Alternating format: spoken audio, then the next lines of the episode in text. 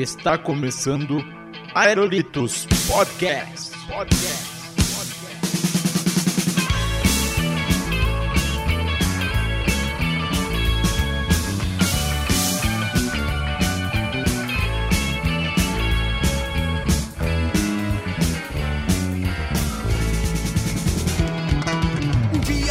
Chegou em casa nos idos de 63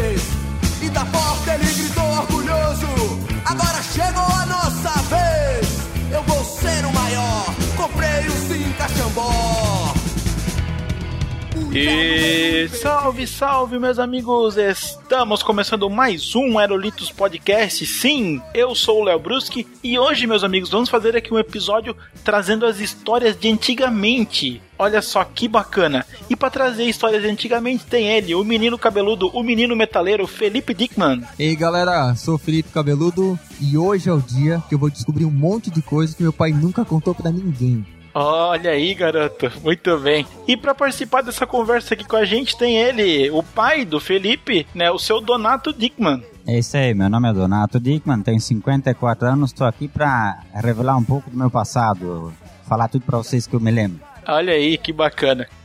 e para participar com a gente aqui também tem ele que já participou aqui do Aerolitos e o pessoal pediu, traz ele de novo, traz ele de novo, sabe falar bem, sabe se expressar bem. O pessoal pediu várias vezes e aqui com a gente o meu pai, senhor Roberto Amaro. Boa noite, pessoal. Pois é, essa história do, do pessoal pediu aí, eu acho que é exagero, deve ter uns dois que pediram aí, né? Mas é o seguinte, é um prazer realmente voltar né, a participar e vamos aí juntamente com, com o Felipe, o Donato, tentar relembrar alguns fatos, algumas histórias do passado aí para tentar enriquecer esse, esse podcast. Isso é muito bom. Olha só. Então vamos ouvir aqui um recadinho e daqui a pouco a gente volta. tá?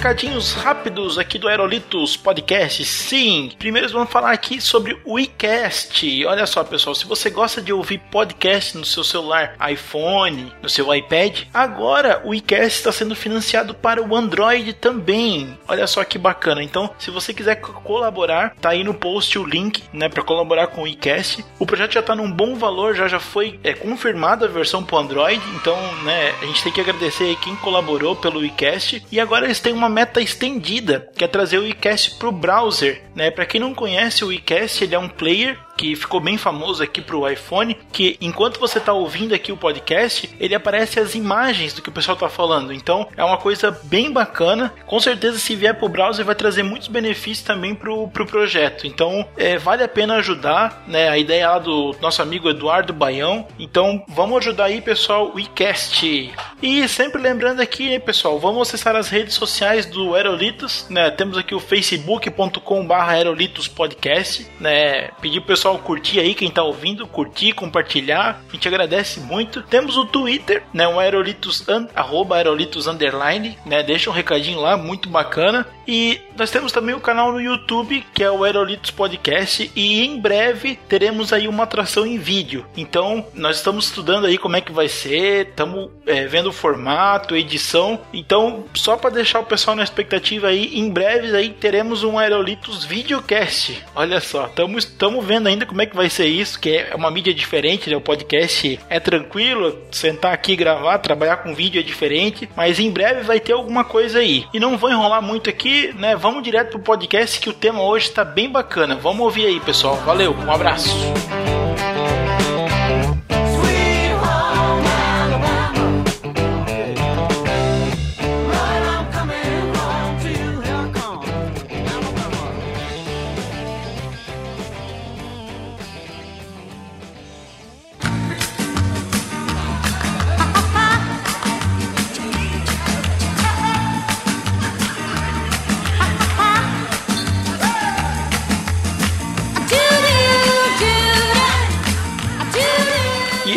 Estamos de volta com um podcast. Sim, meus amigos, e hoje aqui um episódio que a gente vai contar aqui as histórias de antigamente. Olha só, aquelas histórias que a gente já não escuta mais, porque tempo passou, né? A nossa geração já é outra geração, geração tecnologia. A gente tem tudo na mão. Hoje a gente quer uma música, a gente vai pra internet. É tudo muito fácil hoje pra gente. Mas então nós vamos relembrar aqui as histórias, como é que era as coisas antigamente, como é que era difícil conseguir as coisas. coisas. Então faz parte também, né, da questão do, de música, de televisão, de tudo que a gente vai falar um pouco aqui de, de cada coisa. Mas então eu vou pedir aqui mais uma vez aqui para os convidados, né, o seu Roberto Amaro e o seu Donato, para eles se, se, apresentarem, já se apresentaram na entrada, mas só para a gente ter aqui uma noção de quanto tempo atrás a gente vai voltar um pouquinho para falar das histórias. Então só pedir uma apresentação rapidinha então dos nossos convidados aí. Bom, meu nome é Donato Dickman, eh, tenho 54 anos eu nasci e me criei aqui na Itupavazinha, em Blumenau. Então, sou de, sou de família de sete irmãos. Aqui, todo mundo falava alemão. Então eu achava que o Brasil Olha só. é que o Brasil seria assim, a gente fala alemão e aprende o português na escola. Até que quando foi o primeiro dia na escola, eu não sabia falar português, eu sabia dizer meu nome é Donato, só aquilo. Só ficava atrás do meu ah. primo, só ficava atrás do meu primo que, que falava melhor. Pra, pra, pra falar a verdade, no primeiro dia de aula, como meu pai era pedreiro, minha mãe era faxineira, hoje em dia é mais bonita, diarista, eles trabalhavam fora, eu,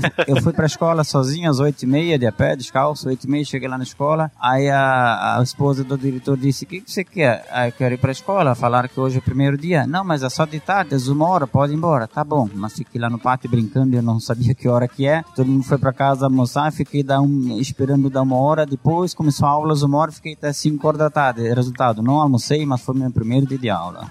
Inesquecível.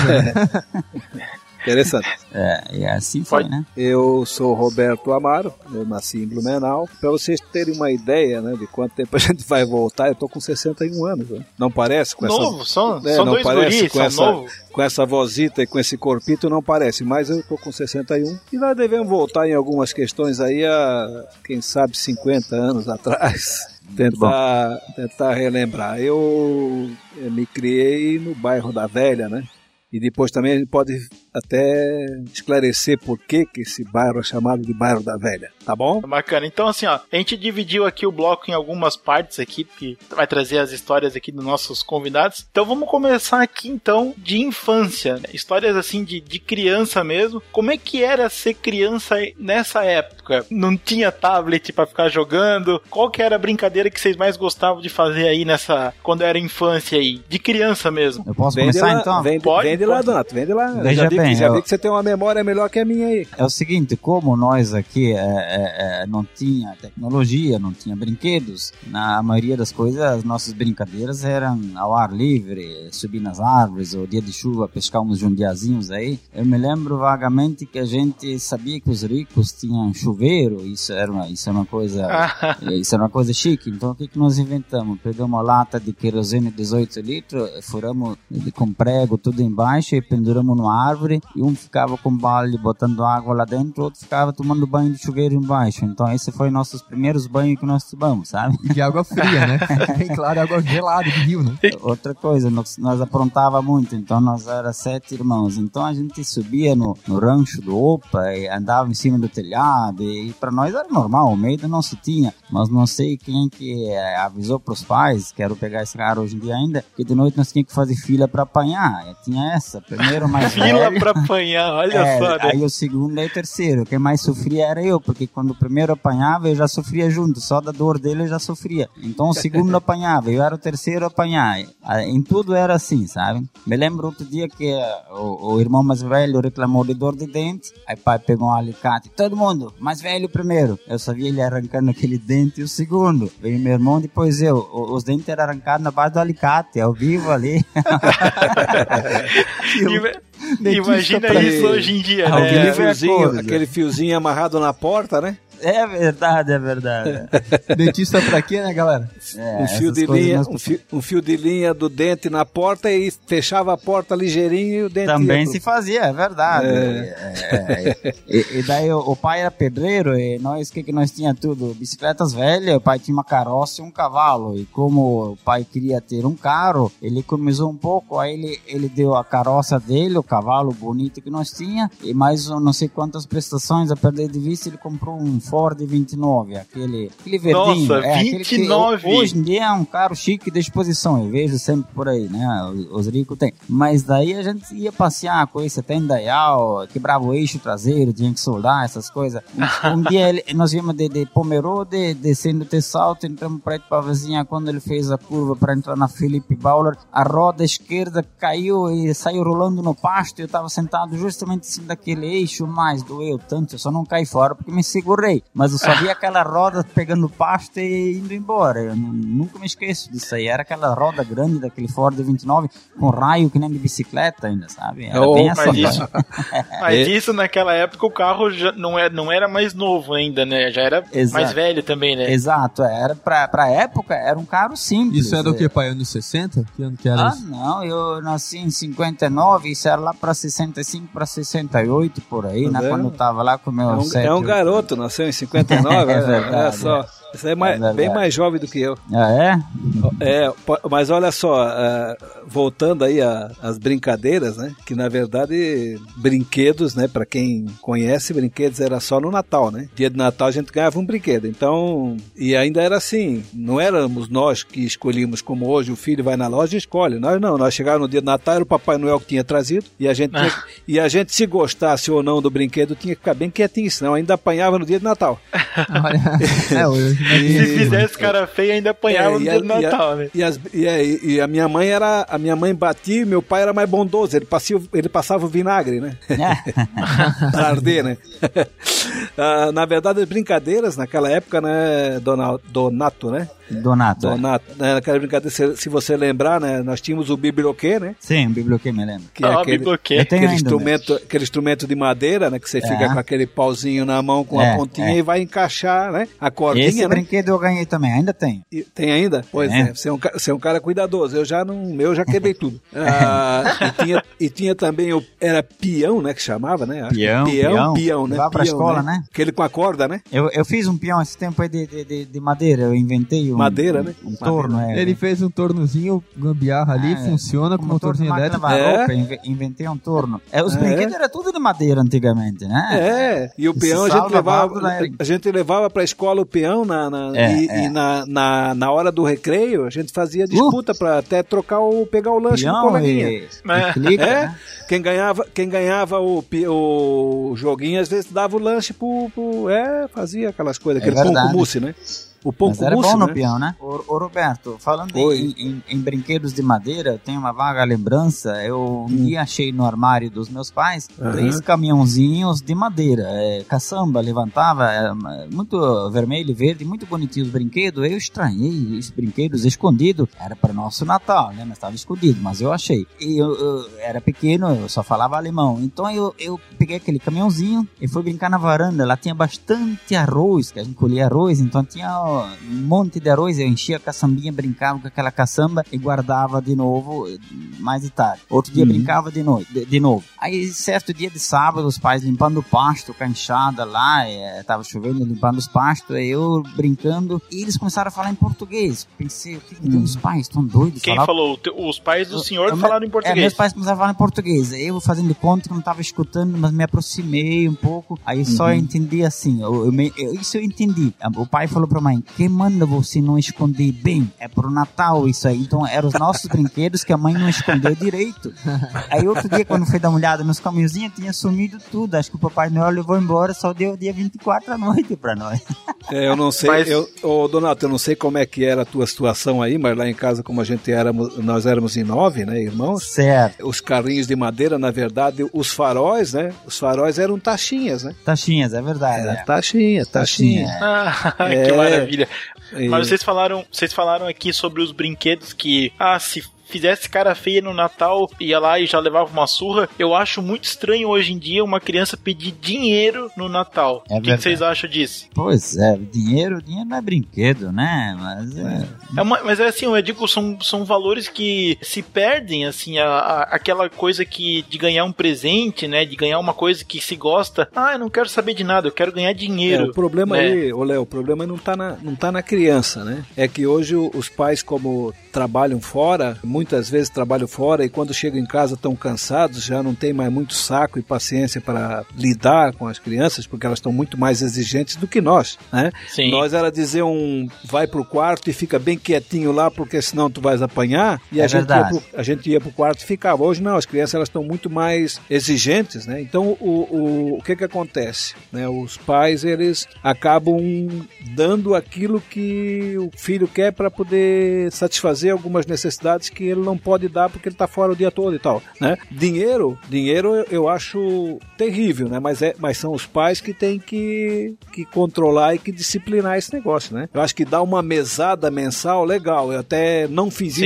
isso, não fiz isso com os meus filhos, mas eu acho que a mesada é legal porque ensina a criança a economizar e a usar o dinheiro, né? E eu não fiz isso com os meus filhos, mas eu acho que é muito legal. Mas dar dinheiro no Natal como presente eu acho horrível. Eu Eu também. eu condeno seriamente porque é uma. é, é, não vejo isso como presente. Né? né? Se perde aquela, aquela vontade, aquela coisa de ganhar um presente, né? Isso. Aquele suspense, né? Ficar É, esperando o que, que vai Isso. ganhar, né? Mas ainda nas brincadeiras, né? Então nós tínhamos, nós tínhamos times de futebol, né? E a- naquela época, os times de futebol, eles, eles, eles levavam para o campo, não sei se o Donato lembra, levavam flâmulas. Exatamente. Flâmulas que um Flâmulas. time, um time trocava com o outro. Isso, isso gurizada, de 10, 12 anos. escrevendo no Google agora flâmulas. Flâmulas, flâmulas. Era, o que, que é uma flâmula? É um. É uma é um- bandeira, né? É, um, é o tipo de uma bandeira, só que ela é, em- é um triângulo, né? Que começa. É um triângulo, é. Começa com Sabe, a né? base, a base em cima e a fina embaixo, né? A base eu não sei como dizer, né? Então é uma, é uma, uma bandeira, era uma bandeirinha pendurada, né? Um, um- uma flâmula, né? E Sim, sim. Roberto, é, sabe onde é que Oi. o povo pode lembrar onde é que tem uma flâmula? Quem assiste o Chaves no SBT, ele dá na parede É e tem uma flâmula. Ah, é, é verdade, é verdade. É verdade. E tinha uma brincadeira, e tinha uma brincadeirinha que como eu, nós somos de, de origem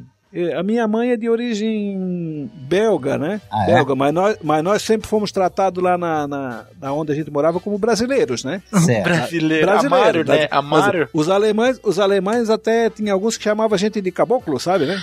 Aquela É verdade. é. Sabe disso, né, Dickman? Sabe É. que nessa época era assim, né? Uma brincadeira que a gente fazia, que a vizinhança não gostava muito, não sei É. se pode falar aqui, era Sim. roubar fruta. roubar Ah. fruta, roubar fruta, Não, roubar fruta mas no aí- terreno dos outros. Mas Ah. aí que tá. Às aí vezes que tá. roubava na casa da. da, da, da- na, na própria casa. Os amigos vinham e a gente roubava, jabuticava na própria pé lá em casa, né? Como às vezes a gente ia roubar uva na casa da, do, do neto da, da- da- das pessoas lá e tal, da, da, da vozinha, né? Mas Então é era pra uma- uma boa causa, né? Pra comer, né? Ah, era uma brincadeira que eu diria assim, não era legal, porque eles- muita gente não gostava, né? Mas, mas a gente. Era uma brincadeira. Fazia por brincadeira, não fazia por maldade, não. Não fazia por maldade. Não, mas aí que tá. Como É. eu falei lá na entrada do programa, são histórias que fazem parte desse tempo. Se você fizer isso hoje, uma criança fizer isso hoje, já, já vai ter briga, já vai ter escarcel, já vai ter um, nossa, um, né, um drama todo. É, isso era uma coisa que vocês podiam fazer naquela época. É verdade. Ah, sim, sim, sim. Ô, ô, Leonardo, eu me lembro bem, a gente que era tudo alemão aqui, é, é, eu não ensinei meus filhos assim, mas veja só a educação que eu recebi. Isso foi um erro grave. A minha mãe dizia: eu prefiro ver filho morto do que casado contra a religião. E Olha é, só. olha só, era bem categórico. Então eu achava que nunca poderíamos sair da religião. Outra coisa, casar com uma pessoa de couro, jamais. Então eu sempre falei para meus filhos, o Felipe ainda solteiro, a minha filha já é casada, vocês podem casar com quem vocês quiser, preto, branco, rico, pobre. Então é, hoje em dia há mais liberdade, há mais. eh, eu me lembro também que meu pai mandava minha mãe votar no partido dele. E, e sempre tinha briga lá em casa, porque o pai era MDB e minha mãe era Arena. Aí, dava briga. Eu me lembro disso. É por causa disso, hoje em dia, os meus filhos, eu não quero nem saber em quem eles votam. A televisão tá aí para eles optar e escolher, né? Mas eu me lembro dessas brigas feias de antigamente. A Arena deu uma bicicleta para minha mãe, pronto, ela já se vendeu. E Como é que é o nome do partido? era Arena antigamente, M, é, MDB era, era o Manda Brasa, hoje em dia é o- É. era, era, di- era direita, esquerda, né? Era movimento, movimento Democrático, democrático brasileiro e o Arena, Aliança Renovadora Nacional, não sei o que. Exatamente. é. que legal isso. Hoje, hoje, na verdade, PSDB e, e PT, mais ou menos assim. É mais ou menos assim, é, Mas, é, mais ou menos. Eu acho que é o seguinte, cada época tem a sua história, né? Certo. E, mas eu vejo, Donato sentiu isso também. Nós éramos mais simples nas, nas coisas, mais ingênuos, né? Mais, vamos dizer assim, com muito menos maldade. Drogas era uma coisa que, apare, que tinha, mas foi aparecer lá na minha adolescência e tal. Mas quando nós éramos criança, a única droga que tinha era bebida mesmo, né? Que às vezes E cigarro, se né? fazia. É? E cigarro, cigarro e bebida, cigarro né? e tal. É. Mas eu acho que a brincadeira de trocar figurinhas, nós tínhamos uma, uma coisa que era É. muito legal da infância, não sei se o Donato passou por isso, tinha os cinemas em Blumenau, Cine Bush, em Blumenau, e nós colecionávamos aquelas revistas de aventura, que era Tarzan, eh, essas revistas de faroeste, e nós aos, Ah, que maravilha. é, aos domingos a gente ia mais cedo pro cinema e, no, e na antessala, antes de entrar pro, pro filme, tinha uma antessala onde ficava o pessoal sentado no chão ou sentado nas cadeiras e tal. E ali a gente fazia a troca das revistas que a gente já tinha lido, trocava com outros moleques que tinham aquelas que a gente não tinha lido. Então era uma coisa assim que todo domingo a gente ia mais cedo pro cinema para fazer essa troca de revistas. É, então é um negócio bem bacana. Isso era aí na fase de, na fase de 12, 13 anos por aí. Né? Imagina se hoje essa criançada ia conseguir fazer isso, né? Eu acho que se pegava tudo na briga, né? Ah, é, falando em bem- cinema, agora falando um muito pouco que o Roberto falando de coleção de, de quadrinhos, sabe o que, que eu fazia quando criança mesmo? Eu colecionava maço de cigarros e, e- e caixinha de fósforo. Mas eu Que tinha um época, né? E, e daí outra, como nosso pai fumava, e, e- meu pai também bebia, e fumar estava na pauta, que se tu não fumava os três em diante, tu não era homem, mas Uhum. men- menos dos três e a gente já começava a fumar. Mas de que forma? Eu ia na estrada, daqui até Texto Salto, lá na venda do Passo, e as chepas de cigarro que eu juntava na estrada, eu guardava no bolso e de noite eu fumava. As chepas de cigarro juntadas na estrada de barro, imagina só. Isso eu fumava. Quer dizer, botava um fogo lá, puxava um pouco, não sabia nem fumar, mas assim foi o começo. E- então depois, nós, aos domingos à tarde, nós assistíamos o, o Tarzan numa televisão aqui próxima, que já tinha uma televisão preto e branco aqui, 24 polegadas, no Adolfo Largura, um italiano, comprou uma televisão, e daí nós tomava banho, depois do banho, eh, depois do, do Tarzan, nós ia no rio tomar banho, e daí nós sentava no pasto, eu mais velho, tinha uma carteira de cigarro continental, abria e dava um cigarro para cada um. Nós tudo piralhinho lá, fumando assim, no pasto. Os pirralhinhos.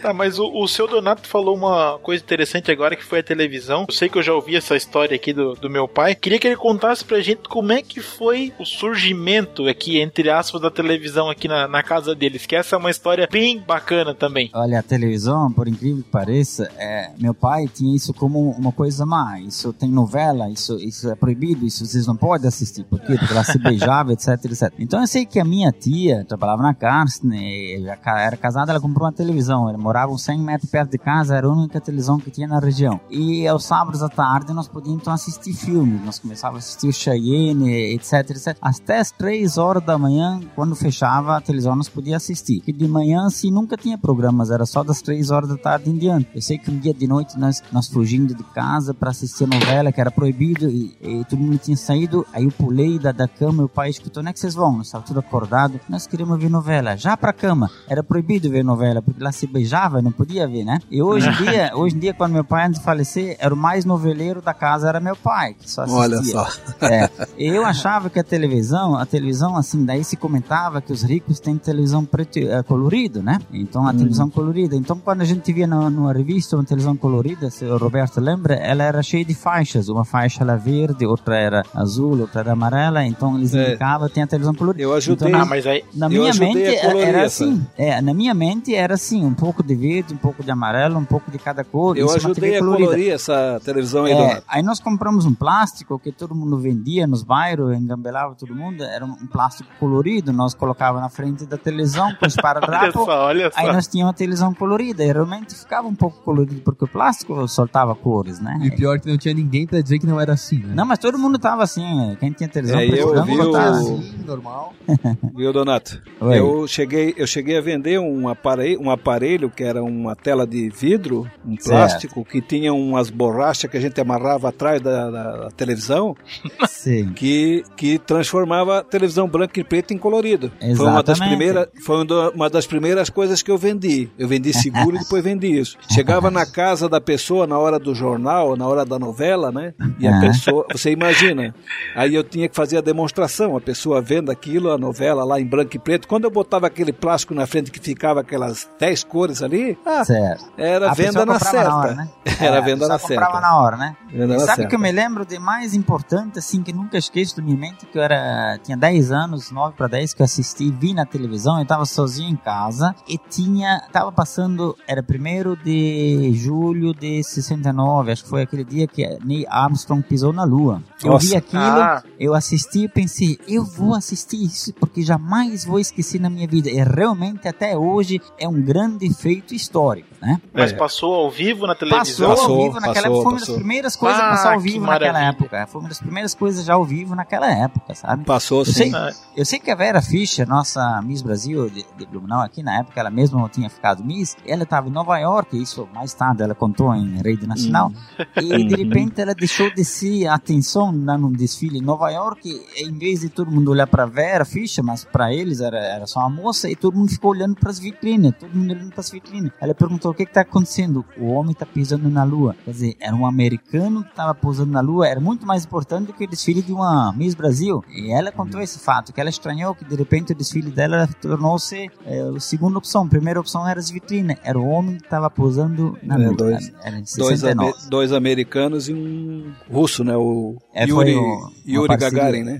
É, é, os três, é. Isso. Mas esse, esse fato aí foi a minha avó, ela tinha quase que uns 60 anos por aí naquela época, eu acho, um pouquinho menos, sabe? Ela dizia que aquilo ali era tudo papel. É, meu pai também não acredita. Papel, aquilo ali não, aquilo ali não era verdade, aquilo era tudo papel. É. É, mas a, a questão da televisão tem um fato interessante porque a gente assistia, assistia, porque eu sou do tempo, viu, Donato? Sou do tempo Sim. daquela, daquela propaganda que, que dizia assim, ó, e era, era sete e meia, oito horas da noite e tocava assim, já é hora de dormir, não espere mamães mandar. Um bom sono pra você e um alegre despertar. Cobertores Paraíba.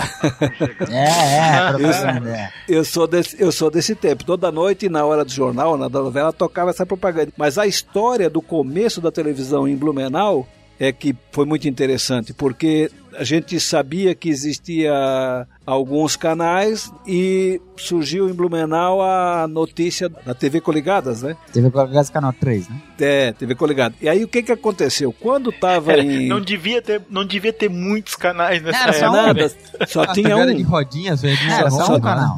Isso, a televisão era aquela TV. televisão Admiral que o para sintonizar era uma roda que fazia É uma roda, é. Isso. E o botão para trocar o canal era clac, clac, clac. É. Era uma tipo fogão, esses fogão de cozinha aí, né? É Fogão verdade. de, da Fischer aí, um pouquinho pior ainda. E aí a gente é, viu que a notícia da, da, da, da TV Coligadas, e o que que aconteceu? Aí a gente pegava, estava para abrir, a gente já ligava a televisão, já ligava de manhã. E como eles estavam em caráter experimental, então a gente só aparecia uns riscos lá na frente assim, dava aquele chiaço, um risco e a gente ficava ali esperando a hora que abrisse, né? E fomos, isso foi, foi dias e dias, dias e dias. Aí até um dia que apareceu escrito lá no, no, no- na, na tela caráter experimental. Meu, aí já era todo mundo, na- ninguém fazia mais nada, né? Era igual o Facebook hoje, era só ficar na frente da televisão e Só. Esperando abrir, né? E aí teve um outro momento mantinha o caráter experimental e aí eles botaram uma musiquinha de fundo. E de vez em quando aquela musiquinha parava, como, como nas mensagens de, de telefone quando você liga pra oi e tal, aquela musiquinha dava aquela parada, você pensava, o cara vai falar, né? Nada, musiquinha de novo.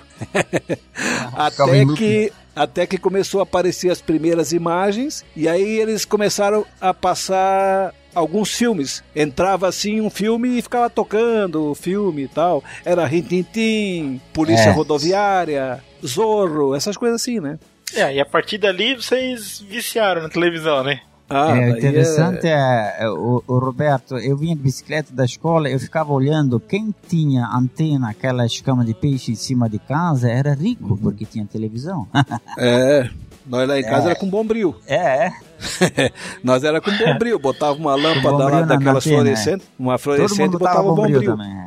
Fluorescente com bombril, né? É, Que maravilha, que maravilha. Essa- essas histórias aqui, elas valem, valem ouro. é coisa de Mas louco. vamos pular aqui então agora a É. época da, da infância e vamos pra adolescência. Vamos aí pro, né, falar um pouquinho já, um pouquinho mais de, né, de coisas mais Então, adultas aí, coisa mais... Agora, essa é a- o momento da pauta que eu tenho medo, cara. Porque um monte de história de adolescência, tu sabe que a gente oculta, certo? Então é agora Uhum. que meu pai vai contar um monte de segredo pra nós, cara. então vamos É. ver o que, que vai vir. Isso é, isso é Mas- complicado. É, e vocês vêm de uma época que trabalhar cedo era uma coisa muito comum. Até com 12 anos, com 14 anos, já se começava a trabalhar muito cedo. E como é que foi essa questão do primeiro trabalho aí de vocês? Já- eu digo assim, ah, de em fábrica, de carteira assinada, como é que foi isso? Eu imagino que vocês tenham começado muito cedo, né, no Ô, trabalho. Leonardo, eu comecei, na verdade, aos 12 anos de, de jardineiro. Eu, eu, eu fiz um banco de madeira em casa, com martelo, prego, serrote, fiz um banco e peguei uma, uma faca, embrulhava ela e ia no ônibus da, da, da, da, da Massarandubense, um ônibus vermelho que passava aqui no Pavazinha de manhã, meio dia à noite, só tinha três horários. Então pegava de manhã, ia, ia pra cidade trabalhava de jardineiro. E deixava meu banquinho, a faca lá, só trazia final de semana pra casa. Em vez de deixar lá, não, final de semana trazia pra casa. Então de meio-dia eu subia em Tupavazinha e, e, e, e tomava banho e, e voltava pra escola, fazia depois o ginásio, né? Mas começou o inverno, esfriar, deixei de ser jardineiro. Pensei, vou começar a fazer uns cursos. Deixava a escola, ia pegar minha bicicleta, ia até na 470, encostava numa árvore, pegava o ônibus, ia lá pro Senac fazer datilografia e auxiliar de escritório.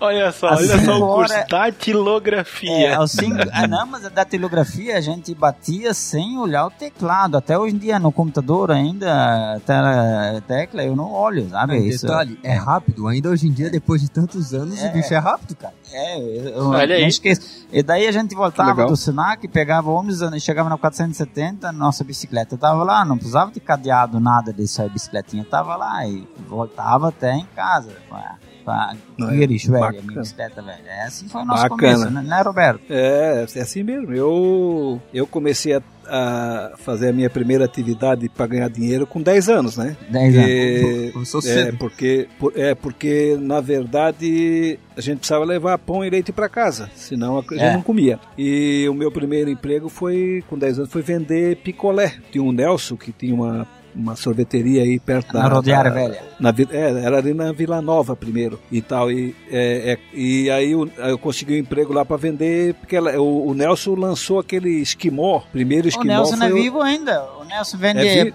ele vende a mesa de bilhar ainda hoje em dia, né? Isso, isso, isso mesmo. Eu ouvi dizer que ele, tava, que ele tinha falecido, mas não sei. Então talvez esteja vivo ainda, né? Mas o que, o que que acontece? A gente, eu tinha que, é, é, que vender. E naquela época, isso por volta de 67, 66, por aí, 67, porque é, estavam construindo a, a Famosc.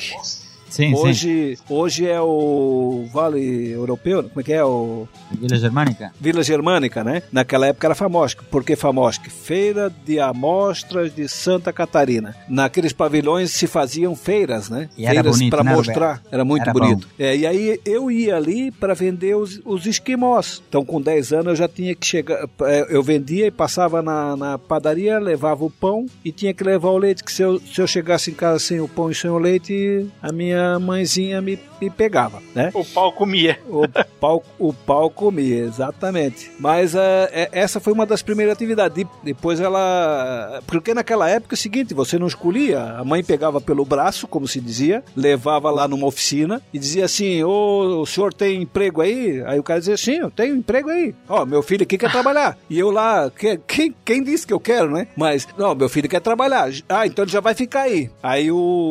o já dono, ficava lá. O dono da oficina me botava a limpar peça, eu ficava lá dois meses limpando peça, eu queria apertar um parafuso, ele não deixava. Aí eu chegava e dizia para minha mãe em casa: Ó, eu vou. Não vou mais amanhã, porque eu só, eu só aprendi a limpar peça até agora. Eu quero apertar um parafuso, eu quero saber como é que é e ele não quer me ensinar. Aí lá eu não ia mais. E, e teve, um, teve um momento também bem interessante que a minha mãe arrumou um baita do emprego. E naquela época, para um filho de pobre arrumar um emprego que eu arrumei, era uma coisa muito séria. Era um emprego no correio. Minha mãe conseguiu, com toda aquela habilidade que ela tem, conseguiu um emprego para mim no correio. Eu estava feito, porque o emprego no correio naquela época era futuro garantido, né? Mas foi que no primeiro dia me botaram numa daquelas bicicletas enorme de gigante. Eu era magrinho, raquítico. E aquela, Eita. e aquela bicicleta com aqueles, com aqueles negócios na frente para carregar caixas e, e coisas. A bicicleta pesava umas duas toneladas. E aí imagine, imagine eu, eu com aquela bicicleta, magro, raquítico, sair de manhã cedo para entregar caixas e pacote lá para Itopava, pegar aquela rua São Paulo, 2 de setembro com a bicicleta. Quando eu voltei meio-dia, eu entreguei a bicicleta e não, nunca mais apareci no correio.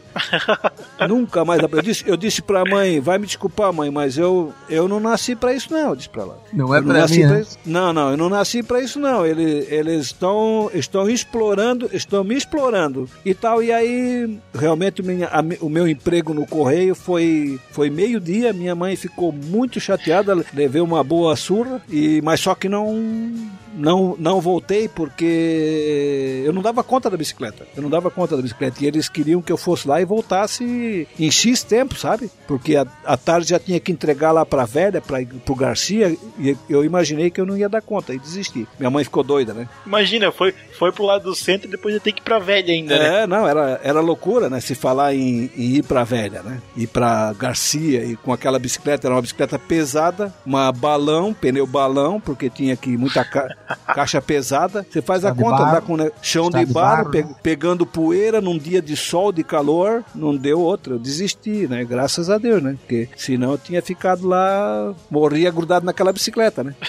Pois é, muito bom essas. A gente vê É? como era sofrida antigamente as coisas, né? Pra adquirir e tal. E quando adquiria, É. às vezes era terrível, porque não era nem um pouquinho o que tu imaginava, né? Então É, era verdade. muito expectativa, chegava lá, não, não era nada disso. Mas bacana. Vamos comentar um pouco agora é, como é que era na adolescência mesmo de vocês, os namoricos, as cartinhas, aquela coisa toda. Tinha muito disso, cada um do seu canto, como é que era? Ah, isso aí era legal. Eu, aos 10 anos, já começava a escrever cartinha pras namoradinhas. Aquela que eu mais Eita. gostava, eu mandava uma carta e recebia também, né? Começando cedo já, né? Não, mas antigamente a carta era o meio de comunicação. Vocês hoje em dia têm as telas. Ah, Nós era na escrita mesmo, e mandava longe. Tela. As cartas iam daqui pra Grolândia e vice-versa. Ah, e detalhe, É. voltava um mês depois, não era uma semana, duas, como é que era isso? É, não, a gente, é, pra namorar, era só por escrita, e a gente ficava às vezes dois, três meses esperando uma resposta. Mas eu, na verdade, eu não era um, namorador, era um- eu era um paquerador. É Quando já- na adolescência, a gente ia de bicicleta pras festas de igreja. Onde é que você havia meninas por aí? Nas festas, onde é que tinha festa? Eh, Tinha as festas de igreja, que, é- que os, os pais deixavam a gente ir. Então a gente, lá em Dayal, lá no Encano Central, vai ter uma festa. Lá nós ia de bicicleta. Então lá tinha Certo. duas, três ou quatro meninas, tá? Tava afim, tá? De conhecer o Donato. Pra eu não, não ficar de mal com as outras, eu não namorava ninguém, mas eu paquerava todas elas e, e me sentia realizado. Outro dia que não fiquei com nenhuma e, e não desagradei a todas, entende? Então eu era um, um paquerador, sabe? Tá certo, tá certo. É. É, nó- nós na adolescente, na adolescência era muito, é, nós fazíamos na verdade os bailes, era chamado bailes de cozinha nas casas assim de particulares, né? A, a gente inventava aqueles bailes na cozinha mesmo, né? E ali era regado a muita batida de amendoim, maracujá, vinho, essas coisas, suco, né? Quem, quem não gostava de tomar bebida alcoólica era suco, era limonada, limão mesmo, cortava limão, fazia limonada, era coisa bem mais simples. Não tinha refrigerante naquela época para. É, é, Era luxo. é, até tinha, era crush, Não era o gasosão também, uma época? é, gasosão e tal, mas era mais assim, se tomava mesmo suco naquela época e essa e essas batidas, batida de amendoim era terrível, que você tomava uma batida de amendoim no outro dia você estava estragado, né? Aquilo era, é, era terrível. Então as É nossas tipo um festinhas, laxante natural, né? é verdade, os bailes de cozinha era assim, levava lá, levava a música, a música era era vinil, né? Era tudo aqueles vinil. Ah, tem isso? Tem É. isso ainda. É, e o som, o som não, não tinha nada a ver com hoje. Na verdade, lá era usado os toca-disco, que se chamava. Toca Os disco. aparelhos era chamado de toca-discos. Era uma caixinha, uma caixinha de, de 60 por 40 com uma tampa. Dentro da É. tampa que tinha, que tinha os alto-falantes. Você abria a tampa e tava ali o, o- a, a caixa, o som, né? E aí o, o- botava os, os vinil em cima e tinha duas velocidades. Tinha velocidade 33 e velocidade 78. Porque Isso tinha que algum... depen- dependia do tamanho, tamanho do disco, né? Não, não do tamanho do disco, da gravação. Como hoje Não os era da animação falam da que- festa, não? Se a festa tava Não, muito como- lentinha, botava no mais rápido. Não, é, na, ver- na verdade, quando você tinha uma gravação em 33 rotações por minuto, você botava em 78 ele ficava que nem o Pato Donald. Né? E, e, e como hoje existe na, na- no sistema, na tecnologia, gravação em, em tal velocidade, em tal velocidade, assim, tinha dois tipos de gravações, em 33 rotações por minuto e em 78. Alguns tipos de vinil era em 78 também, não, não vou saber explicar porquê, mas e, e alguns é, outros vinis eram em 33 rotações por minuto. E aí a música era na base do toca-disco e a noite toda nós virávamos à noite, era 5, 6 horas da manhã, a, o dono da casa, todas as vizinhanças, tava tudo ali, tudo no baile, tudo na festa. Ainda Ah, era, era um baile, baile como se fosse um baile da rua ali. é, mas era um baile de cozinha, era na cozinha, aquilo todo mundo ia, ninguém. é, por exemplo, assim, não tem como hoje, o pessoal. Até tinha. Bagunça. É, bagunça. Mas dava aquelas encrencas, porque aí namorava a filha do vizinho, o pai tava por perto, aquela coisa assim, sempre tinha um, né? Mas todo Os mundo se rolinhos, né? conhecia O- também, né? Todo mundo se conhecia também, não é? É. Um negócio É, mais é. tranquilo, assim. Todo mundo se conhecia. Ainda, ainda de manhã, quando, quando todo mundo já acabava a festa, ainda dali ainda a gente saía pro piquenique, fazer um piquenique. As mulheradas juntavam as comidas, os homens levavam umas bebidas, umas coisas, e ainda fazia, passava o domingo às vezes no piquenique. Então era bem, bem divertida aí. E namorar, eu tive uma namorada que foi um, é, é uma paquerinha. É que naquela época era muito difícil você pegar na mão, você beijar, você. Hoje, se você não fizer, no outro dia você tá com a, tá com a vida falada, né? Os jovens aí, né? Se não, se não pegar na menina, no outro dia ela sai por aí dizendo que o cara não é de nada, né? Mas naquela época não, nós tínhamos dificuldade pra pegar na mão, pra beijar. E eu tive uma namoradinha, namoradinha não, uma paquerinha, que quando eu tentava beijar ela, ela não deixava, ela me mordia no rosto, cara. É, ela, quando eu ia pra beijar, ela, ela fazia de conta que ia beijar, mas dava uma mordida no rosto, ficava até as marcas do dente. Só, Meu Deus. É, Violenta, violenta. é, violenta. Então, então a, a dificuldade na época pra, pra gente, pra gente, digamos assim, ah, até a gente- Namorar mesmo? é, né? namorar, porque a gente era muito inocente, tinha vergonha, era muito tímido. Ah, se os pais pegassem se beijando de mão dada, era capaz de levar uma chamada. Eu, eu cheguei a, a- a ver situações de a gente estar namorando no, no murinho aí na, na João Pessoa, ali na velha, que é aquela geral, né? Tá no- namorando ali de passar o guarda noturno e chamar atenção. Só, pra- só pra você ter Olha ideia. só. Só pra Olha você ter só. ideia, ó, vamos acabar com esse negócio aí, ó, ó, olha essa pouca vergonha aí, ó. Você imagina? Você imagina como é que as coisas eram. Então, namorar era muito difícil, que eram os pais em cima, a- a- as próprias moças já eram mais ariscas, né? E, o, e a gente também que era tímido e tal, né? Mas, mas foi uma época, foi, foi uma época bem legal. Você vai Bacana. dizer gosta de mim. Sei que você não é bobo, porém seu reinado vai chegando ao fim.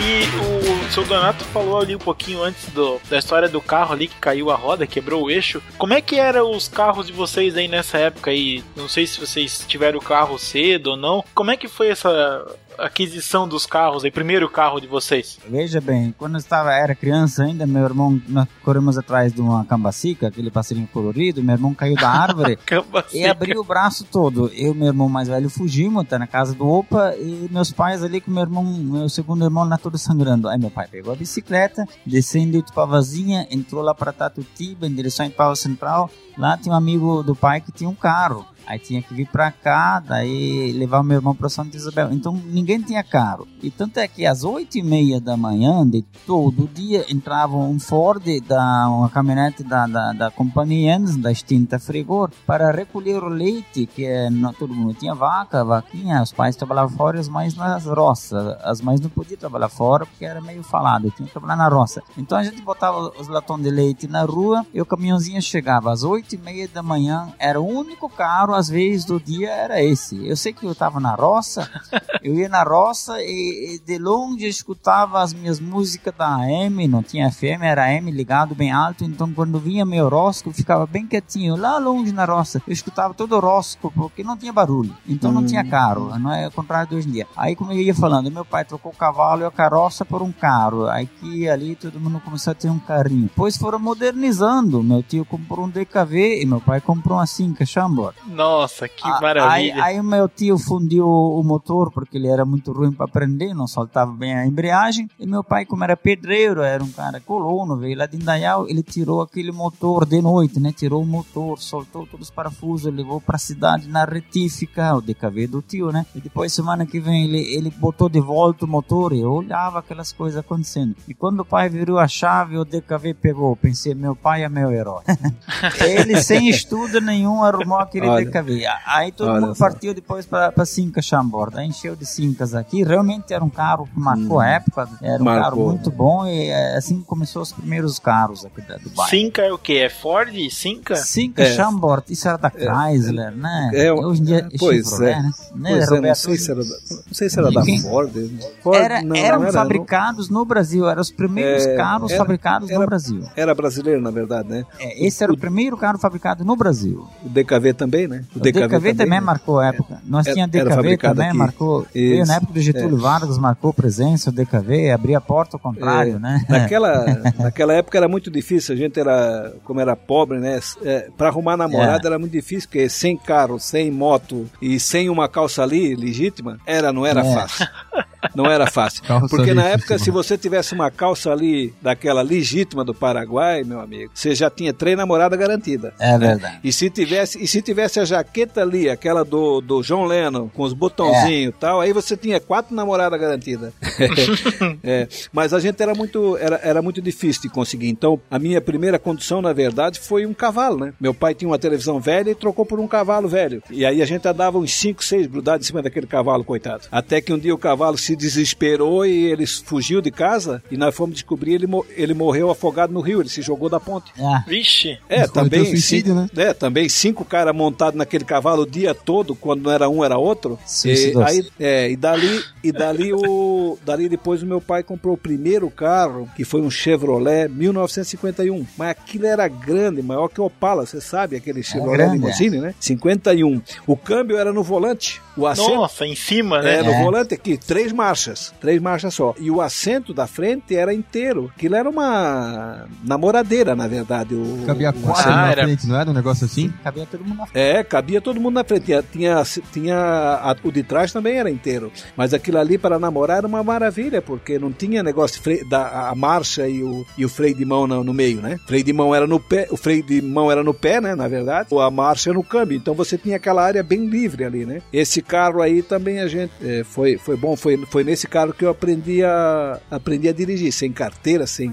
sem escola, sem nada. Né? Depois também o pai comprou um DKV. Né? Esse carro também fez sucesso. Né? Era, um, era um Bordeaux com um teto branco. Nunca me esqueço, era um DKV, ele era Bordeaux, né? Vinho, assim, um vinho com o teto branco. Ah, mas, mas então era um carro tipo luxo mesmo, né? É, naquela época, os aquele Corcelzinho, o DKV, o Cinca, Rural, Kombi Você tal. lembra, você lembra do É, Machão, a- Gordini? Você lembra do Gordini. Roberto? O Machão? Me lembro, do, diziam? Me, lembro, Por- me lembro do Gordini. Gordini era duas alegrias, né? Aquilo era uma orquestra, era um concerto em cada esquina, né? Só. O que, que tinha de tão errado com esse carro que não Não, só funcionava? pifava? Só O, pifava. o É, go- não o- adianta, tem carro, tem carro que não dá certo, não né? É, o um- que tu o- arruma com o Super Bonder, né? é, o Gordini, na verdade, o Felipe, o Gordini foi um protótipo de um carro italiano para ser barato. Era mais ou menos o seguinte: você comprava um Gordini, talvez hoje por 5 mil reais você comprava um Gordini. Certo, ele era bem mais barato que os outros. Isso, era bem mais barato. Só que em compensação, ponta de eixo, caixa. Aquilo eu sei porque o meu irmão teve um daquele. E eu tive um amigo que era um, até uma pessoa de cor, que ele naquela época ele foi sorteado. Ele era pobre, foi sorteado ali, não sei, numa rifa e ele ganhou um Gordini. Ah, acabaram com a vida do cara, porque o dinheiro que ele nem tinha ele gastou nos concertos, né? Porque o Gordini era um carro muito, muito frágil. Era um carro, diria assim, para uma, uma moça, uma senhora que vai, deixa lá, tal. Agora começou a, a- a exigir aceleração, passar em buraco, sempre dava problema, né? E, e o Gordini não sobreviveu por isso. Agora o DKV não, o DKV era, era tração na dianteira, aquilo numa curva, quanto mais você acelerasse, mais firme ele ficava. Oh, que maravilha. É. Loucura, hein? Ah, é, eu brinquei muito com o DKV. Não, mas era bem isso. Eu brinquei, eu fiquei imaginando, né? Cavalinho de pau e zerinho, É, coisa brin- brin- exatamente, brinquei porque eu não tinha carteira, não, não tinha carteira, não tinha, a gente ia pra baile, a gente ia pra festa com aquele carro sem carteira, sem nada. Naquele tempo não tinha esse negócio. Não. Aí É? A polícia, Não. tipo, não regulava, deixava acontecer, rolar, andar, como é que No era? interior não tinha polícia. É, Tinha leis. exatamente. Meu pai comprou um Fusca 1300, 67, com esse eu aprendi a andar, porque era um carro leve, fácil e não incomodava. Esse carro era bom. Daí eu comecei a dirigir o Fusquinha 1300. E o meu primeiro carro depois foi um Fusca 1500. O- Esse tinha motor bom, que subia até barranco. Isso aí era muito bom, sabe? Olha só. É, Fusca Meu era, um, 1500. meu era um 1300. Meu primeiro carro foi um Fusca azul 1300. Depois eu, eu acabei vendendo esse, comprando um outro carro e tal, e aí a situação piorou e eu comprei um Fusca branco. Ele era tão bom que as portas eram tudo amarrado com arame. é, porque senão caía, né? E o limpador na frente, para dia que chovia, você não, não, não funcionava. E a gente botava um fio numa janelinha daquela e um fio na outra e ficava fazendo, puxando o lim- Movimento. movimentando o limpador de um lado pro outro com um manual aqui no fio, né? Olha, Porque o carro era, era tão velho que ele, o limpador não funcionava. Né? Isso foi o começo, né? Nossa. Porque naquela época era o que tinha, era a Fusca, era a Variant, né? o TL, né? O, aquele, eh, a Kombi, essas coisas assim. Mas se Que tu for maravilha. pensar, de todos esses carros da época, TL, Variante, Fusca, o Fusca tu vê até hoje, andando de verdade na rua no dia a dia, né? Agora esses É outros verdade. carros praticamente sumiram, né? Em relação ao verdade. Fusca e eles, era, não era tão bom quanto, tão forte, o que que era diferente? É que o que que acontece na minha na minha visão o Fusca a- as empresas continuaram a manter a fabricação de peças. Hoje você encontra peça de Fusca como se fosse peça de bicicleta. Você encontra em qualquer lugar peças novas para Fusca. E as outras a DKV como era uma tecnologia meia que eu acho que era da França, o Gordini que era da Itália, a própria Cinca que eu acho que era Chrysler alguma coisa assim, eram tecnologias e aí não houve o interesse de da- da- da- das empresas ficar construindo. Então o Fusca ele sobreviveu, ele sobreviveu Não, mais, continua. ele sobreviveu mais por isso, né? E que, na verdade o Fusca, o Fusca é um carro que foi feito para ser macho mesmo, para ser forte, porque ele foi construído pelo Hitler na Alemanha para na guerra, inclusive ele não leva água por quê? Para justamente ele ele sobreviver aos tanto ao em locais frios quanto no deserto. A né? ideia também era pela necessidade, né? Caso desse alguma, digamos, ele fosse danificado de alguma forma. Como ele não tem água, a chance dele quebrar é muito menor que um impacto, partida, qualquer coisa, entendeu?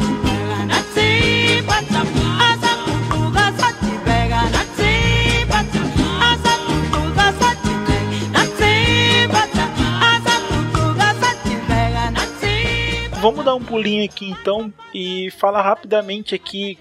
Vamos fazendo 18 anos com serviço militar. Como é que era o serviço militar naquela época? Porque relembrando pra vocês aqui, isso era aí no, nos anos 70, que era o auge da ditadura militar, né? Então o serviço militar devia ser uma coisa um pouco complicada. Aqui pra Blumenau, não, eu acho que não tinha tanto assim, tinha influência uma coisa ou outra da ditadura, mas era mais tranquilo, né? Se a gente for comparar com as cidades grandes. Como é que foi o serviço serviço militar de vocês? Olha, eu pedi para ser voluntário, por incrível que pareça, Leonardo. É porque os meus. O senhor queria ir É, pro serviço? Os meus irmãos casaram e começaram a encher nossa casa, que já era cheia com, com, com as esposas. Eu pensei, vou cair fora. Aí eu pedi para servir. Aí eles falaram lá no quartel: Você quer servir? Quero. Tá, eu fui servir. Mas na primeira semana, lá em mil- 1978, eu queria me matar, mas o fuzil não, não tinha projétil, mas não era fácil. Então, porque eu, eu então na- na- nas corridas assim, eu era muito ruim. Eu sempre era o primeiro lugar de trás para frente, porque eu não tinha resistência. Então eu sempre era De o trás último. pra frente. De trás para frente, eu era o primeiro lugar, de trás para frente, eu era, sempre era o último em tudo. Tanto é que um dia nós fomos lá em Nova Rússia, subindo o, mato ali, e- e- e- um atrás do outro, para não se perder, que nós estava o acampamento, era lá embaixo, e nós tínhamos que ir lá em cima no mato lá. Eu era o último, assim, da, da, dos cinco, seis daquele grupinho. De repente, cada um na frente saiu fora, e veio um saco de areia que veio de uma árvore, pendurado numa corda, me levou uns cinco metros de volta a grota abaixo. Eu perdi, eu perdi minha namorada, então minha namorada era meu fuzil. A gente tinha assim um fuzil com uma namorada, com todo carinho, né? Ah, Eu começando a procurar no meio do escuro ali meu fuzil, até achar ele de novo. Daí, subindo lá em cima, tínhamos treinamento para voltar pro, pro exército, para acampamento. E daí, nós descendo pela estrada em silêncio, que o inimigo não pode nos pegar e não pegou nós. Quando nós chegamos lá embaixo, de repente, alto, aí nós era prisioneiro. Fomos no pasto, sentar na água fria, eles pegaram uma rã, uma perereca, passava nas costas, na boca da gente. De repente veio um jipe, eu falei, vamos, saímos correndo pra, pra cada um pra um lado. Eu fui sozinho de volta pro mato. Aí eu fui, fui no mato comer tangerina, passei num cemitério e de manhã, seis horas, me arrastando até chegar no acampamento. Aí eu vou dormir, era 15 para 6. 6 horas já tocou o apito. Vamos reiniciar o dia, novo acampamento. A- Eita. é, aí o treinamento era correr atrás de um caminhão e, e- e com um fuzil cruzado e, e- pular do caminhão em 40 por hora de treinamento, veja só, e correr atrás do caminhão com um fuzil cruzado com Nossa. 4 quilos subir no caminhão. É, Logicamente, Nossa. aí tinha alguém em cima do caminhão que dava uma, uma força no outro braço você subia. Mas como eu já Uhum. não era bom de corrida, eu fiquei correndo acho que uns 2 quilômetros atrás daquele caminhão cheio de poeira desisti, não consegui aguentar. Eu, eu, eu, na verdade, eu era atirador de metralhadora da, da apoio aqui de Blumenau, é, modéstia à parte, eu era me- melhor atirador, mas eu pedi para servir, eu gostei, aprendi muita coisa boa, assim, para minha vida, eu jamais esquecerei, mas eu fui voluntário, foi em 78, Ah, é? na época da ditadura, né? No dia É, 2 eu- de janeiro eu comecei a servir, viu, Roberto? No dia É. 2 de Ah, é? janeiro, hoje eles começam em Olha só. março. Eu era Uhum. alemão, então eu, na época após Beatles, o meu cabelo era comprido, aí cheguei lá meio pelado, assim, Beatles. aquelas, aquelas orelhas brancas, aquele pescoço branco, aí a, a- a Ordem Unida, ginástica até as 11h30, eu me queimei todo. Aí final de semana, quando eu ganhava alta, no ônibus a, a mulherada dizia, olha aquele soldado lá com as orelhas tudo queimado. Tava tudo enferidado, tanto sol que pegava no quartel, né? Eu peguei a, a- época da ditadura mesmo, que foi na faixa de 71, né? E, o, e os acontecimentos sérios é, foi por volta de 68, 70 realmente, né? E naquela época, assim, os soldados, os próprios milicos, né? Os recrutas, eles tinham uma autoridade que não dá para imaginar a autoridade que eles tinham. Só para ter ideia, num baile, se chegasse 4, 5 milico, aqueles. O, o recruta, zerinho, e resolvesse dançar com a tua namorada e você não deixasse, era arriscado você apanhar e ser preso. Eu passei por isso, de ter pressão militar dos soldados para querer dançar com uma garotinha que eu tava lá. Então eles tinham. é, na- Foi uma época de, de, de, de poder realmente, eles, eles tinham uma autoridade muito grande, até os próprios soldados, esses recrutas, tinham uma autoridade muito grande. E eu não servi. Para mim, na, na época, foi uma, meu, uma decepção. Eu chorei quando disseram que eu não ia servir, porque eu queria servir. O meu irmão era cabo do exército, depois se tornou, parece que sargento e tal, e eu via nele assim aquele negócio legal, né? E eu queria servir. Só que quando eu fui para servir, o que que aconteceu? A gente foi lá pro, pro pra sociedade subtenente sargento lá no Garcia, lá perto do quartel, né? Era uma sociedade de hoje ainda funciona como bailes e tal, né? E nessa sociedade eles nos levaram para lá e aí foi assim, todo mundo no salão e aí tá lá todo mundo, todo mundo pelado. E aí ficou lá todo mundo balançando lepo-lepo. Todo mundo, todo mundo tinha, é, e quando tiraram a roupa, a, a- vocês imaginem a, a cena, porque tinha um baixinho, um lepo-lepo que precisava amarrar lá no joelho,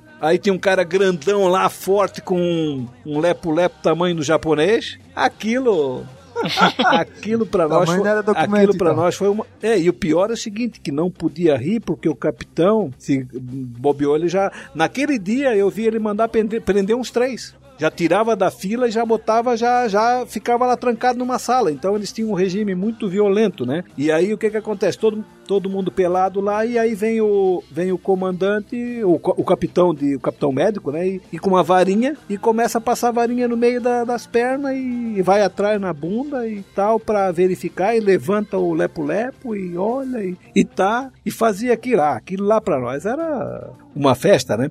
E o que que aconteceu? No meu caso, eu não, é, no meu caso eu não servi porque eu usava óculos, eu tinha uma mil Tinha um pé chato. eu, pé não, chato. eu tinha uma miopia muito grande. Eu tinha 9,25 Ah. no, no olho esquerdo e 11 e 11,30 no olho direito, de miopia. Se tirasse o óculos, eu realmente não enxergava nada. Aí, o- aí o capitão chegou e perguntou pra mim assim: esse teu óculos aí é da tua avó? Porque ele pensava que, ele pensava que eu tava botando pra não servir, né? Ele disse: não, esse aí é meu. Ele tirou o óculos e eu fiquei realmente perdido. Aí ele disse. Aí ele disse, vai para aquele lado lá. Pronto, aí eu já comecei a chorar.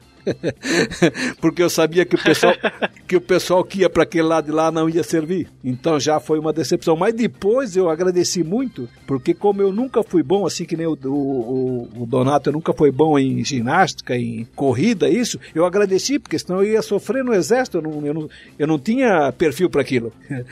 E aí foi, foi, foi, foi esse começo, mas não, não servi. Fiquei decepcionado, mas depois agradeci, porque era um ano que eu ia perder e eu ia sofrer muito na mão daqueles caras, porque eu sou muito renento, né? Eu ia acabar preso toda, se... eu ia acabar preso toda semana, né? Que maravilha. Mas, é, mas essa é a minha história do, do Do serviço militar. serviço militar. Escapei por fundo de garrafa do- dos meus óculos. Foi uma época dura, foi difícil, porque se por um lado o serviço militar, por outro a gente ouviu né, sobre a ditadura e ouvia todo dia, né? Olha, se cuida, olha, não fala nada.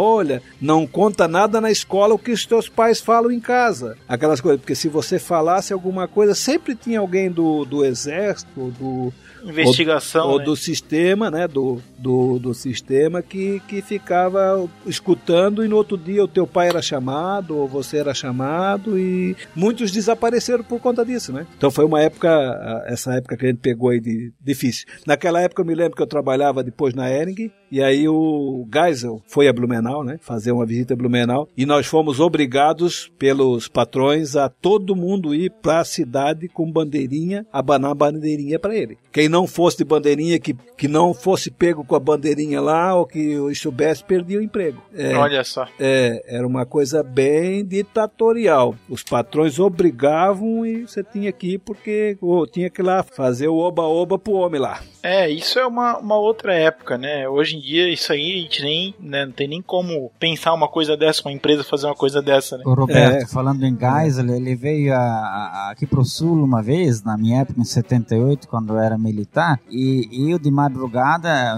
o quartel se deslocou do 23º até Navegantes, eu fiquei lá perto do, do aeroporto, mas eu não sei exa- exatamente onde estava, eu estava dentro de uma casa abandonada, em cima do jipe, com a metralhadora, com, com pente, pronto para qualquer emergência. Então, enquanto que o gás eh, vinha de avião, enquanto que ele estava se de- deslocando, nós estávamos prontos para qualquer ataque, para qualquer coisa. Certo, Nós estávamos, o povo assim não, não via, não sabia nada, mas nós Uhum, estávamos mas com um né? grupamento todo, havia todo preparado. ameaças, né? Sempre havia essas coisas, né? É, então a gente sempre havia tinha que ameaças, proteger. é. Não, não Isso, podia nem descer do jipe. É. Olha É, só que interessante, bacana, né? Interessante. Se tu for pensar essas histórias de militar, acho que sim, que nem meu pai contou agora, tipo, ninguém comenta por aí, entendeu?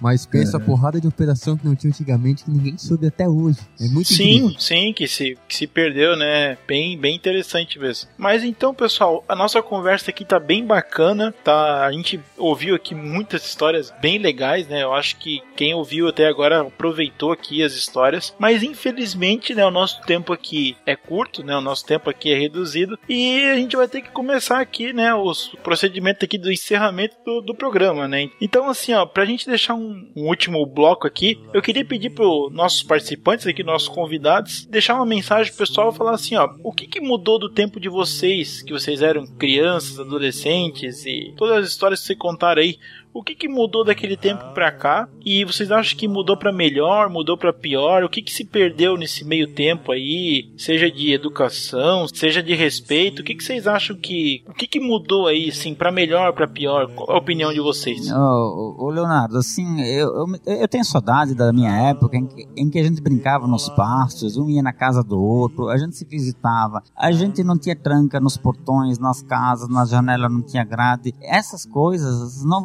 mais, eu tenho saudade. Agora, quanto ao tempo de hoje, eu acho muito bonito hoje em dia a gente poder online ver uma coisa em cores, você está na mesa, sem fios, com um iPad na sua frente, uma coisa está acontecendo lá longe, no exterior, ou aqui, acolá, você tem o computador na tua frente e você tem mais facilidade em se comunicar. Então as visitas hoje em dia acontecem mais ou menos assim por computador. Isso melhorou muito. O próprio celular seria uma coisa inimaginável na década de 60, 70 um celular. Eu me lembro o primeiro celular que eu conheci, eu recebi uma visita, o cara veio com o celular pendurado no fio, com a baita bateria, tamanho de um Fusca no lado. Esse era o primeiro celular que eu vi na minha vida. Né? Então, é, há coisas melhores e piores, mas a tecnologia, o computador veio para fazer a diferença e parabéns para os jovens de hoje em dia, para a geração Y. Tá? Tá, então, no, na, na, visão do senhor, então, a tecnologia é um dos pontos que conta, conta muito a favor. Exatamente. Certo, certo. Tanto é que no início desse podcast, quando o Adolitos ligou pra gente, eu tava com o Mac aberto na mesa e meu pai tentando atender a ligação com, apertando na tela do, do MacBook, né?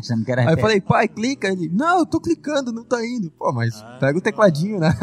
Aí tu vê, né? Tão acostumado que já é natural. Sim. Já é natural. Maravilha. É, eu vejo assim que cada época tem a sua história. Se a gente for perguntar para minha, pudesse perguntar para minha avó, para meu avô, eles iam dizer que ah, no meu tempo, né? Se eu fosse perguntar para meus pais, ah, é no meu. Você vai perguntar para mim, ah, é no meu. Agora vai perguntar pro Léo, ele vai dizer assim, meu, hoje é que é o negócio, e assim por diante, né? Mas eu vejo que nós perdemos muito da ingenuidade, da inocência. Hoje precisa ser esperto, precisa ser ligeiro, porque senão perde trás, muita né? competição então, os pais e os professores ensinam para ser não é, inteligente, tem muito que ensina para ser esperto, para até passar o outro para trás, porque a concorrência é muito grande. Então, isso se perdeu muito. questão da tecnologia, legal, mas no nosso tempo a gente tinha amizades mais verdadeiras, porque a gente se comunicava quando tinha amigos, era um relacionamento olho a olho, brincadeira, brincadeira, e jogava junto, brincava junto, dormia junto, corria junto, ia caçar e tal. E hoje é muito amigo no Facebook, amigo no na, na internet. Isso a tecnologia ela, ela, ela aconteceu, é, é interessante, mas é, que eu vejo que se perdeu muito, né? A música, por exemplo, é uma coisa que me dá uma tristeza muito grande, porque se você olhar para as músicas do passado, aquilo era um livro que os autores escreviam, era uma mensagem. Hoje a mensagem é o seguinte: quero ver você se ferrar, quero ver você na pior, é falando mal da mulher, criticando a mulher. Hoje eu ainda estava escutando uma música sertaneja onde o cara está dizendo: eu quero ver você se danar, eu quero ver você sofrer quero você beber como eu bebi, eu quero ver você. Tá?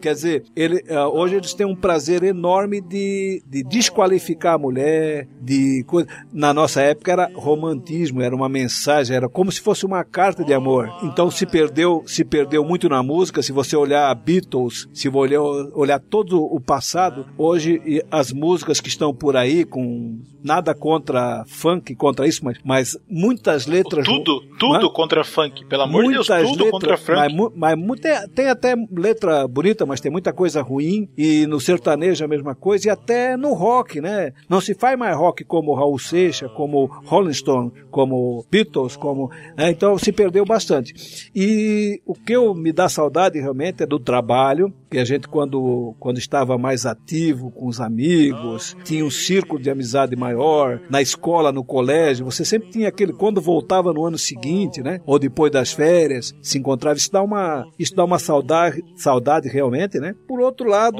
é, eu vejo que a evolução ela é necessária, só os pais precisam, juntamente com os filhos, né? Aprender a controlar o uso dessa tecnologia, porque ela é um mal necessário. Ou um bem que deve ser controlado, né? Não pode ser uma coisa. Mas a evolução foi muito boa, a evolução é muito grande. Eu estou quase concordando com o Léo com a questão de que os rádios deverão acabar no futuro. Eu não diria que vão acabar, vai acabar aquele aparelho clássico do rádio com aquele dial lá que você gira e tal. Vai acabar aquele rádio clássico, mas, o, mas as rádios vão continuar online, né? Mas eu acho que a evolução foi, foi legal. Pena que se perdeu alguns valores, se esqueceu do por gentileza, por favor, queira por gentileza, ah, muito obrigado, com licença, essas coisas. E depois é muito. É, eles tratam qualquer pessoa como se fosse um, um qualquer. Né? Então eu acho que o respeito, eu, você vai numa fila de, de, de prioritário num banco ou no supermercado que é para pessoas idosas, você vê lá os jovens não respeitando, pessoas que estão lá que não respeitam, né? No nosso tempo, a gente era muito, tinha muitas coisas erradas, mas a gente respeitava. No ônibus deixava o espaço para os mais velhos sentar.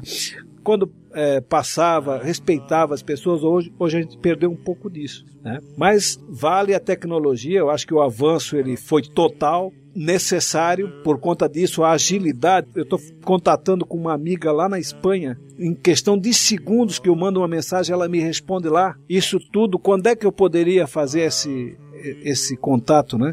Então, uh, acho que essa globalização, ela veio, só que os pais precisam dosar isso para os filhos e, as, e, os, e os filhos precisam ser orientados por professores e por adultos para usar isso de uma maneira mais adequada e mais que, que traga mais benefício e não tanto malefício. Essa é a minha. Bom, minha ideia, né? Bom, bom, olha, eu acho que com essa mensagem aqui, mais ou menos o, o ponto que eu queria chegar aqui, né, trazendo essas histórias, e acho que a mensagem foi dada aí. A gente tem ver a questão da educação, acho que é muito importante. Bom, e eu queria agradecer mais uma vez aqui os nossos convidados aqui que participaram do podcast. Acho que ficou bem legal a mensagem que o pessoal deixou. Deixar aí o, o programa o pessoal refletir um pouco, né, ouvir as, as histórias aqui, saber que foi uma época bacana e tal, passou, né, não, não foi a nossa época, a minha e do Felipe, mas são histórias que a gente gosta de ouvir e que eu queria trazer aqui para compartilhar com o pessoal. Então são histórias bem, bem bacanas. Porque se tu for pensar, ouvindo as dificuldades que eles tiveram para ter as coisas e até a vida do dia a dia, comparando a hoje em dia, como é tão fácil tu ter os objetos que facilitam tudo e tu não dá valor, tu simplesmente, ah, meu celular quebrou, vai lá, pega outro e deu, acabou. Pensa na dificuldade que foi ter esse aparelho antigamente. Então, se tu tem essa visão, ouvindo esse programa, tu vai acabar tendo. Tu vai valorizar mais as tuas coisas do dia a dia. Tu vai ver elas com outros olhos, entendeu? Vai conseguir comparar o antes e o depois e ver que o que tu tem agora foi muita coisa em função de uma dificuldade que alguém teve antigamente. Então tu vai dar mais valor, isso é muito bom. Olha só, bacana, bacana, um outro, um outro ponto de vista também. Bom, pessoal, esse foi o nosso programa aqui. Esperamos que você tenha gostado. Deixa aqui embaixo, aqui ó, eu vou apontar para baixo aqui. Vocês não estão vendo, mas eu tô apontando para baixo aqui no post. Deixe seu comentário aí e daqui a 15 dias tem mais podcast e agradeço mais uma vez aqui o pessoal, né, deixou a mensagem e valeu, pessoal. Muito obrigado. Até mais. Valeu, galera. Obrigado. Até mais, até mais. Valeu, valeu.